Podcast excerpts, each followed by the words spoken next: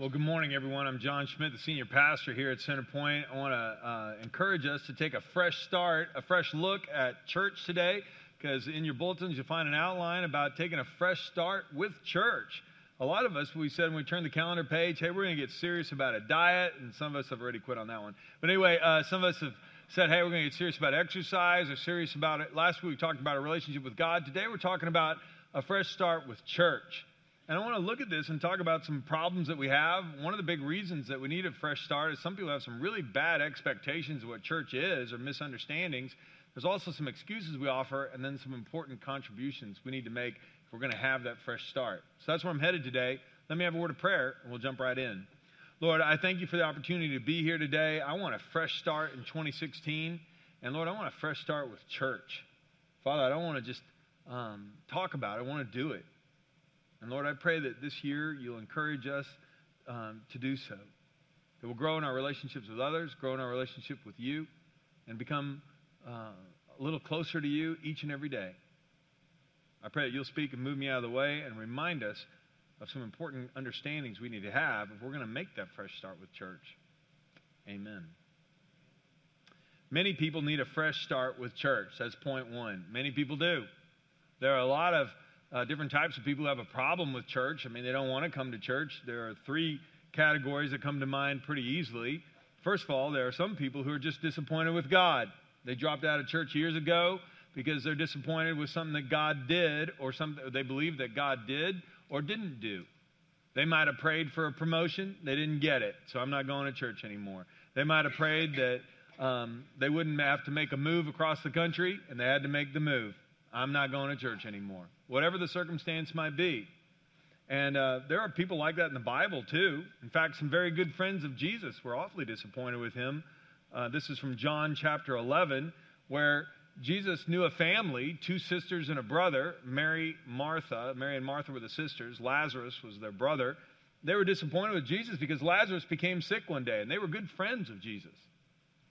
And they had sent people out to tell him, hey, Lazarus has gotten sick. Could you come help? And Jesus didn't come. In fact, he came four days after Lazarus had died, and we pick up the action right where Mary is speaking to Jesus about this. Jesus has come into town. When Mary arrived and saw Jesus, she fell at his feet and said, Lord, if you'd only been here, my brother wouldn't have died. And then Jesus wept. The people who were standing nearby said, See how much he loved him? But some also said, Ah, this man healed a blind man. Couldn't he have kept Lazarus from dying? And that's the attitude we have expressed many times for people who don't want any part of church. I'm angry with God. I mean, if there's a God in heaven, why'd he let this happen to me? Why'd he let it turn out this way? What's the deal, God? And so we drop out of church. God didn't do what I wanted, He didn't do it my way. Yet, over and over again in the Bible, it's presented that, and here's a life application for you and me, that we need to trust God even when we don't understand Him. God asks us to trust Him even when we don't understand Him. It's kind of like that great theologian Garth Brooks when he said, I thank God for unanswered prayers. Anybody familiar with that song? Yeah. It's a song about how he went to some high school reunion, and um, while he was there, he meets a girl that he would pray that God would allow him to marry. Didn't work out. He ended up marrying another gal. His life turned out much better. And so he said, I thank God for unanswered prayers. Could it be that some of the things that we thought were so difficult and so poorly handled by God in 2015, could it be that God has something in store in 2016 that's much better than we ever dreamed? In Isaiah, the Lord is speaking about this. This is Isaiah 55. My thoughts are nothing like your thoughts, says the Lord, and my ways are far beyond anything you could imagine. For just as the heavens are higher than the earth, so are my ways higher than your ways, and my thoughts higher than yours. Do you know that God loves us and has wonderful plans for us? But He's not always going to explain those things to us. And sometimes when He carries out His will, it seems dead flat wrong or completely crazy at the time. All the people saying, couldn't he have kept Lazarus from dying? Yeah, he could have. The rest of that story is is that Jesus then went to the cemetery. They rolled away a stone that was covering the tomb where Lazarus was. He said, Lazarus, come out. And Lazarus was brought back to life. And more glory was brought to God through Jesus' action there than anybody could have ever imagined.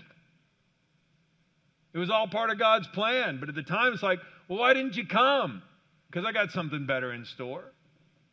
Lord, why did I have to go through this? And when we get to heaven one day, we're going to see that God had a plan that it'll just blow us out of the water. And He just asks us to trust Him right now. He can't explain everything He does to us.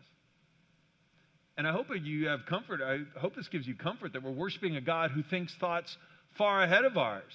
I mean, think we worshiped a God that we, could, we had to explain things to Him. Well, that's no God. But we worship a God who's way ahead of us, so far ahead of us we can't even grasp it. If you're willing to worship Him and accept Him that way this year, would you say amen? amen. Yeah, but it's something we're going to have to commit to. Point B on your outline is this. Well, there's people who are disappointed with God, other people are disappointed with church people. I know that's a shock. I know that's a shock.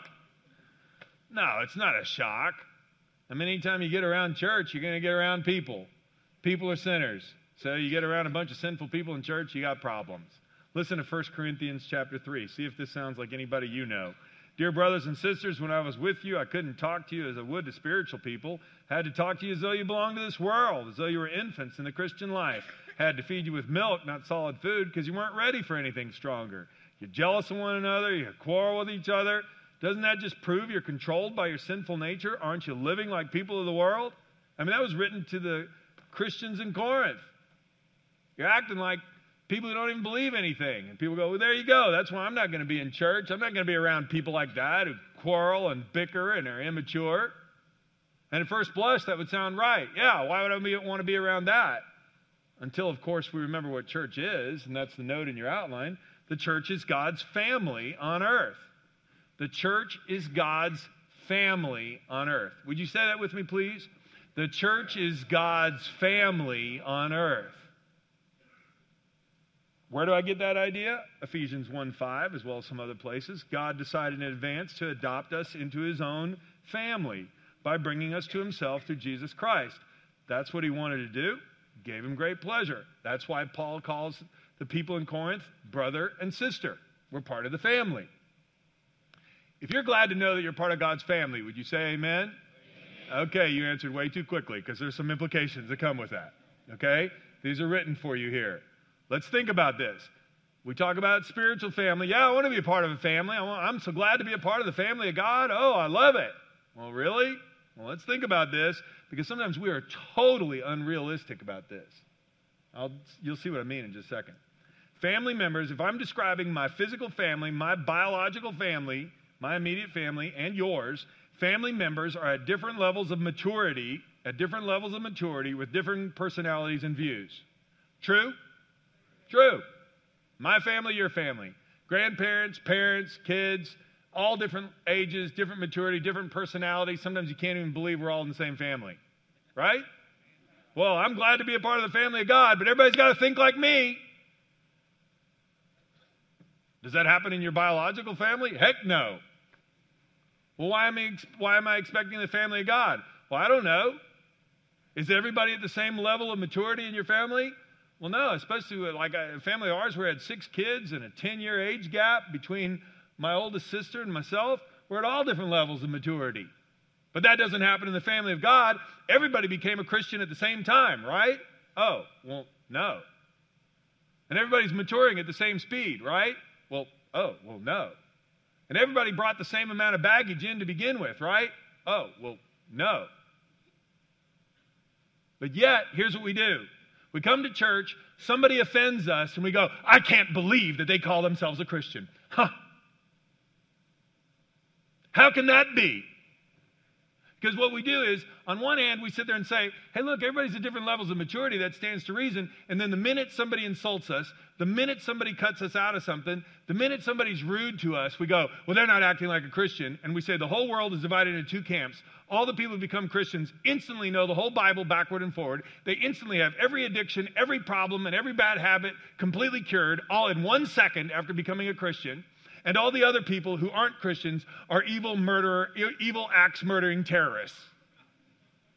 And that's the whole world. Evil acts, murdering terrorists, all people who claim to be Christians are Bible believers, know the whole thing, are completely obedient to all of it. And you go, well, John, that's not that way at all. There's all kinds of people in between. Well, yeah, then why do we get our nose out of joint when something bad happens? I'm giving you, I'm telling you why people don't come to church. They're totally unrealistic about what's going on. Unless, of course, you just want a one hour meeting and no problems. But that's not what church is. Sure, we meet for worship on Sundays, but that's not the end of it. That's just part of it. Church is a family. Here's a second bullet point family members fight, act rudely, do stupid things, say mean things, lose their tempers, and blow it. Anybody grow up in a family like that? The rest of you are liars. Put your hand up. Put your hand up. Of course they do. But it shouldn't be that way in the family of God. Because again, we're all instantly Bible believers. We all are obedient to it. None of us have any problems. All of us are perfectly mature. Wrong. We're going to blow it. So I want to tell you right now if you're making a commitment to church, you want a fresh start in church, have a fresh start with a real church. People say, Well, I don't know if I want to be a part of that. Oh, so you want to be a part of a church where people only pretend to have no problems and wear a mask? I thought everybody hated hypocrisy. I thought that was one of the reasons people don't come to church because they hate hypocrites. Well, which one is it? I mean, you can't have your cake and eat it too. I mean, you want to be involved in a real church, you're going to get real people. You want to get involved in a real small group, you're going to be involved with a group where people pray about real concerns and deal with real issues. And it does no good to go, well, I can't believe that. Believe it. Believe it. Jesus came into this world to save sinners. And we all know that. Well, that's us. And at different levels, we bring different levels of baggage in, we bring different levels of understanding. We're all at different levels of maturity. The big kids help the little kids. And families invite friends and neighbors who aren't over, over who aren't part of the family. I hope we will this next year. But what kind of people are they going to find here? People who are judgmental and angry if somebody blows it? Paul says, I got to talk to you like little kids. You know, when are you going to grow up? I mean, just to give you an illustration of this again, how important this is. Some of you have heard me share this before. A woman came in not that long ago to a worship service and she grabbed a bulletin away from one of our ushers and walked in didn't even say anything. And he went, Wow. He goes, I don't know what her deal is. I wonder why she's so angry. I, I don't even know, you know why somebody like that would come to church. What's her deal? And I said, Would you like to know? And he goes, I was standing there. And he goes, You know? And I went, Yeah, I buried her husband on Thursday. Oh, yeah. Hey, did you know that there could be people coming to worship on a Sunday morning who lost their job, who lost a spouse, who had a bad diagnosis of something terribly bad? Did you know there are people who are coming to worship who are going through a divorce? There are people who are going through worship, coming to worship, going because they have to face a really difficult move. They're going through hard times right now. There are other people, they just got married, they just got a promotion, things are going great. Could it be that maybe if I come to church, I should expect real people who are different places? And it won't do any good to say, well, if this was a real church, then people wouldn't act like that in the parking lot. People wouldn't just take a bulletin, unless, of course, their spouse died three days ago. And we're just glad to have them here. Hmm. Let's get to a life application because this applies to every single one of us. We must apologize, forgive, and help each other. That's what families do. My kids fight, I tell them to apologize. Sorry, sorry. It's just so heartwarming. I can't tell you. It's unbelievable. Make allowance for each other's faults. Forgive anyone who offends you. Remember, the Lord forgave you, so you must forgive others. Y'all want to be a part of a church like that? That's a real church, real people. Does no good to say, hey, I'm disappointed with church people. Church people are ordinary people. Of course, we'll have disappointments. That's why we get together to help each other grow. With God's help, we will. Point C some people don't believe they're good enough. This is the exact opposite of the last point. Some people believe that church people aren't good enough and they're all a bunch of hypocrites or there's too many problems or whatever it is and won't give church a chance. Other people believe they're not good enough and they're filled with shame.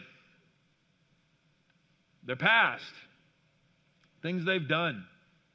Well, here's a parable that Jesus told. Hope it'll give you real encouragement if that's you. Two men went to the temple to pray. One was a Pharisee, a very religious person. The other was a despised tax collector, a noted sinner. The Pharisee stood by himself and prayed this prayer I thank you, God, that I'm not a sinner like everyone else. You already know where this is going. For I don't cheat, I don't sin, I don't commit adultery, and I'm certainly not like that tax collector over there. I fast twice a week and I give you a tenth of my income. But the tax collector, the notorious sinner, he stood at a distance and he dared not even lift his eyes to heaven as he prayed. Instead, he beat his chest in sorrow, saying, Oh God, be merciful to me, for I'm a sinner. I tell you, this sinner, not the Pharisee, returned home justified before God. For those who exalt themselves will be humbled, and those who humble themselves will be exalted. God hates hypocrisy as much as we do. And it's important that we remind ourselves, and we must never forget, that we are all saved by God's grace. We are all saved by God's grace. And after the word grace, would you write the words undeserved kindness? Undeserved kindness. Undeserved. We are saved by God's undeserved kindness, all of us. We're all saved by grace. Would you say that phrase with me? We're all saved by grace. One more time. We're all saved by grace. So, the church is a family of uh, people helping each other mature who've come to Christ, accepted his gracious gift. And now we're uh, allowing uh, him to speak in and through our lives to help each other grow as a family and guide us along a path that we may not always understand. God saved you by his grace. This is Ephesians 2 8 9, saying exactly what we said here.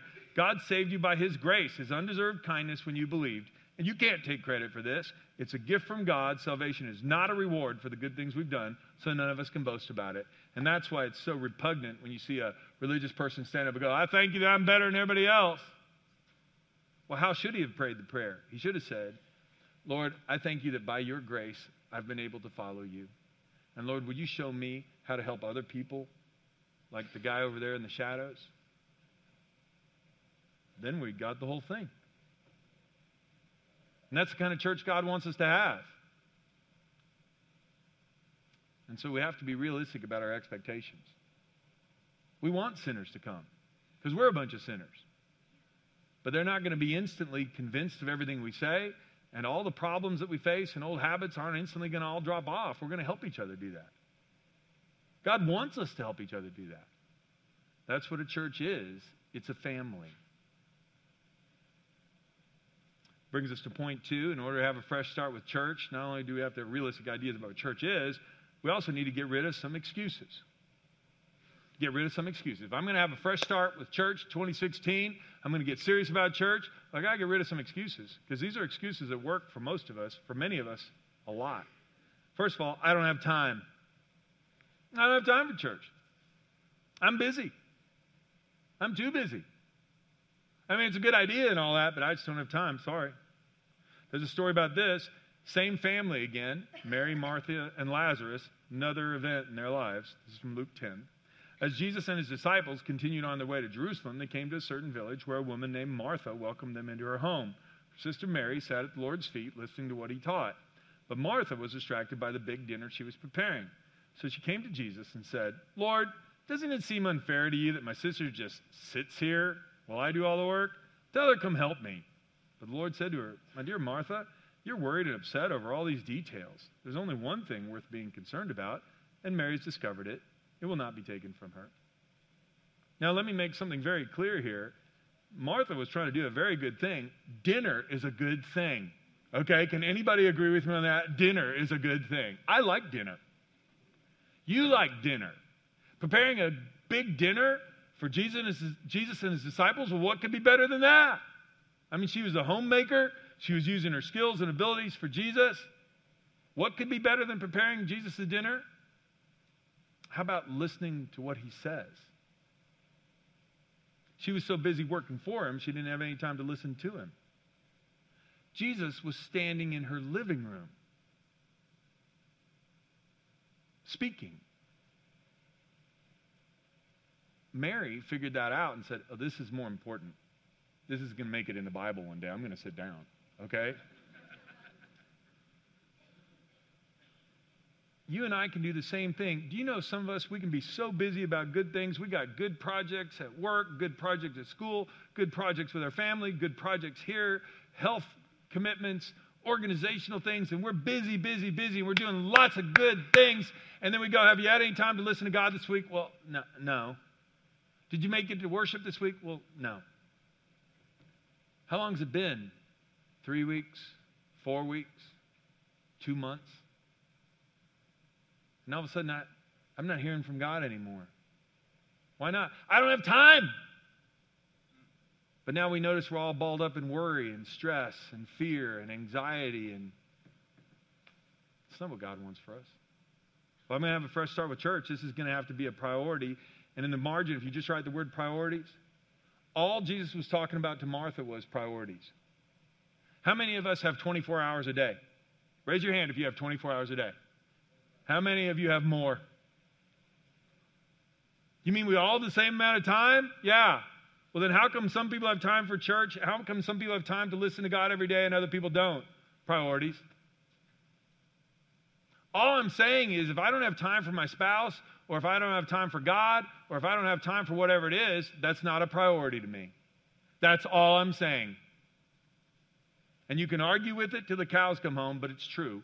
We all only have 24 hours a day. And if there's no time for God, that's a priority problem. And we know it is. If we're going to have a fresh start with church, we're going to have to deal with it. So that excuse won't work. Here's another excuse that won't work. I don't get anything out of it. I go to church, but I don't get anything out of it. Not for me. Yeah, I went, I listen, I didn't get anything out of it. I went like three times last year and I didn't get anything out of it. Well, first of all, that's not a very big sample just to go to worship, let alone not even going to a small group or anything and not putting the time in. But secondly, we just got the completely wrong emphasis, complete wrong emphasis here. I have a paragraph here from the story about the wise men. And some of you are going, John, that was the last series over Christmas. This is January. You're off by a month. No, I, I know where we are on the calendar. I put this paragraph in here because I want us to compare and contrast our understanding of worship to the understanding of worship and how much time it would take and what I should get out of it, type of thing, with the wise men. The wise men went on their way. This is from Matthew chapter 2. And, they, and the star they had seen in the east went ahead of them until it stopped over the place where the child was, the baby Jesus. When they saw the star, they were overjoyed. And on coming to the house, they saw the child, baby Jesus, with his mother Mary, and they bowed down and worshiped him. Then they opened their treasures and presented him with gifts of gold and frankincense and of myrrh. You go, John, well, that's nice, but what does that have to do with anything you're talking about? Well, let's compare. When the wise men came to worship Jesus, they traveled hundreds of miles, took them months. They went through all kinds of dangers, even met up with a wicked king, King Herod, uh, who was threatening to kill Jesus, had to deal with him. When they finally found him, they bowed down and worshiped him with great joy, and they offered him costly gifts. Now let's compare that to the way many people think about worship in our culture. Well, it better not take more than an hour, and I better not have to park more than 500 feet away, and God better explain exactly what's going on in my life and why He's doing things, and He better give me all the answers to all the problems I'm facing, and I need a blessing right now. So the wise men went a great distance, offered costly gifts, and bowed down with joy. We don't even go out if it's raining or if it's too nice, we might need to go golfing. We might find a little time if God explains Himself proves that he's proves that he exists and everything is going according to a way that we can understand and he gives us gifts. That's the god i want to worship. A god who does what i want when i want it and when i don't want him he leaves me alone. That's not the wise men and that's not worship. That's called rubbing a lamp and asking for a genie Give me my wishes, or I'm not gonna, or I'm through with you. And what God wants is He wants our worship.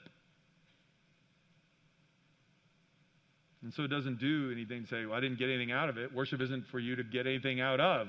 Worship is to come and praise God for who He is. And by the way, when we do that, that's when we discover who we are His kids, part of His family.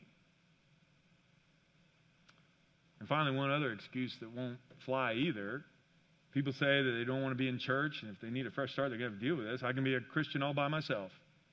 John to read it up here. You're saved by grace when you believe. You can't take credit for it. It's a free gift. You don't have to earn it. That's true. So therefore, I can become a Christian. I gave my heart to Jesus. Now leave me alone. I don't want to be a part of church. I, I prayed the prayer. I sang just as I am, and now when I die, I don't have to worry about going to hell. That's all I want. Well, so I'm going to be a Christian now. I want to follow God's will in my life. Yes. And so automatically, then, that means I know in my case how to be a godly father, how to be a godly husband, how to manage my time in a godly way, how to manage my money in a godly way, how to manage my priorities in a godly way, how to have godly relationships. I can keep going. How to read the Bible, how to pray, how to do the things God wants in my life. I'm going to know all that automatically. I don't need anybody's help. Well, no. Well, then I can't be a good Christian all by myself. No, I can't. And you can't either. That's silly. We're adopted into the family. You adopt people into a family, the older kids help the younger kids. That's the way it's supposed to work, so we all reach maturity. That's what our staff helps develop people to do too. Two people can accomplish this is um, Solomon talking about how important it is not to go alone. Two people can accomplish more than twice as much as one. They get a better return for their labor. If one person falls, the other person can reach out and help. But the people who are alone when they fall are in real trouble. A person standing alone can be attacked and defeated, but two can stand back to back and conquer. Three are even better, for a triple braided cord is not easily broken. So, what am I saying? I'm saying we need each other. And there is a devil. Peter says he's like a roaring lion looking for souls to devour. Why would I want to be defenseless and say, I can handle that on my own? I don't need any wisdom. I don't need any protection. I don't need any help. That's ridiculous. Church needs to be a priority. All right, so we've covered some excuses, we've covered some misunderstandings. Point three in order to have a fresh start with church, we need to make some important contributions. Three important contributions.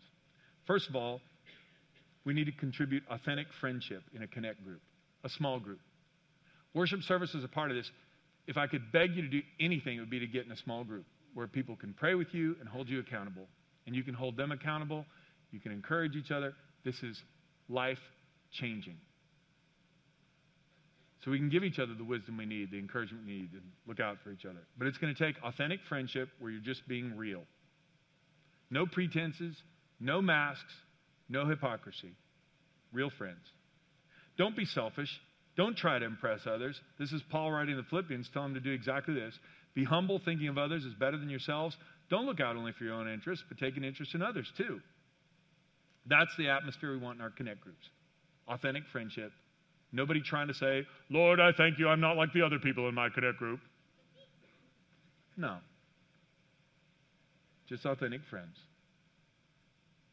Secondly, you and I need to surrender in worship. When we come to a worship service, it's a time of surrender. I surrender my dreams, I surrender my goals, I surrender my life, I resurrender my whole self to God every time I'm in worship.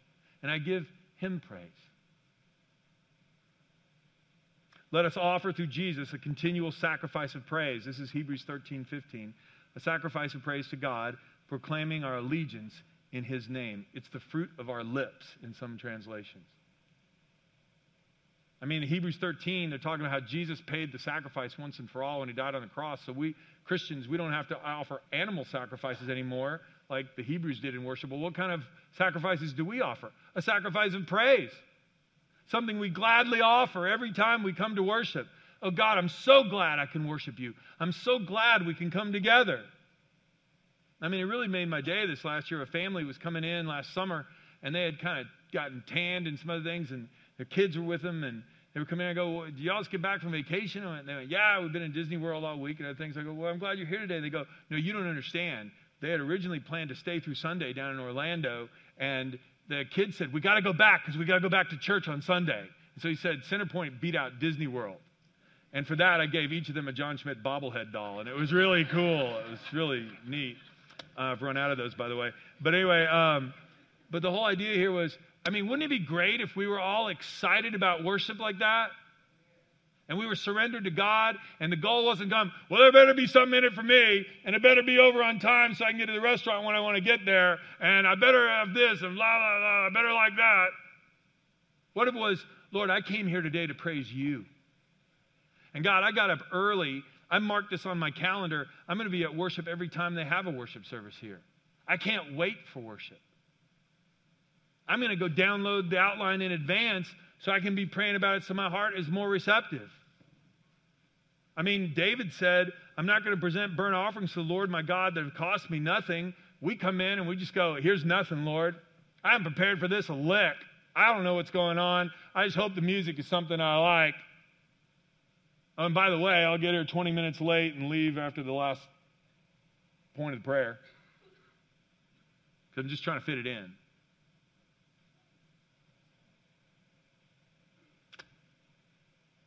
I mean, what are we saying to God?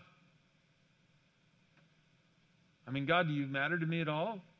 So I'm going to sacrifice to you nothing? I might show up maybe. And when I do, it won't amount to squat.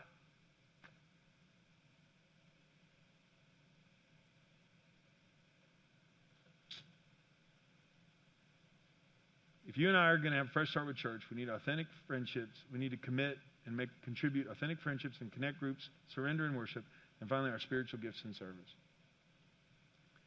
We have a connect card here about getting in a connect group. You can do that, and then the folder of your bulletin talks all about places to serve. But the idea is simply this that God has given each of us a spiritual gift so we can help build up the church.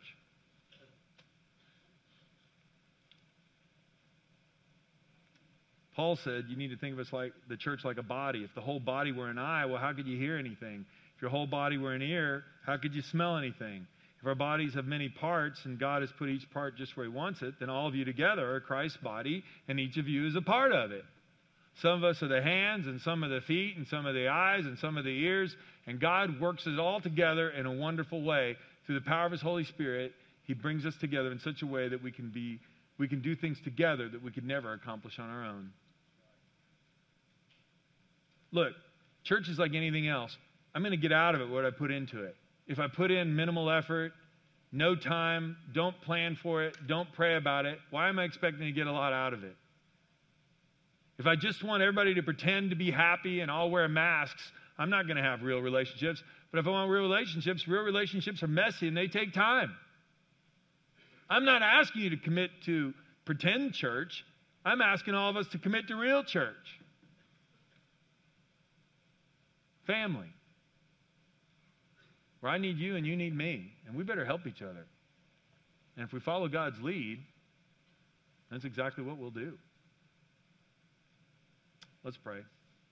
Lord, I thank you for 2016 and a fresh start. I think a lot, I think everybody here wants a fresh start in 2016. I also I don't know why they would have come. But God, we're not going to find it if we don't well, if we don't make some serious decisions in our lives.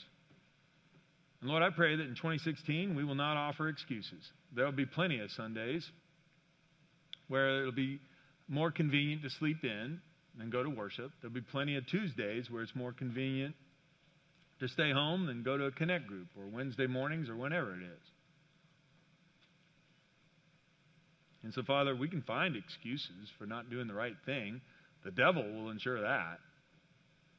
But Lord, we need each other. We need accountability. We need prayer. And God, I pray that we'll put on our calendar, we'll mark out times for this. This is a priority discussion.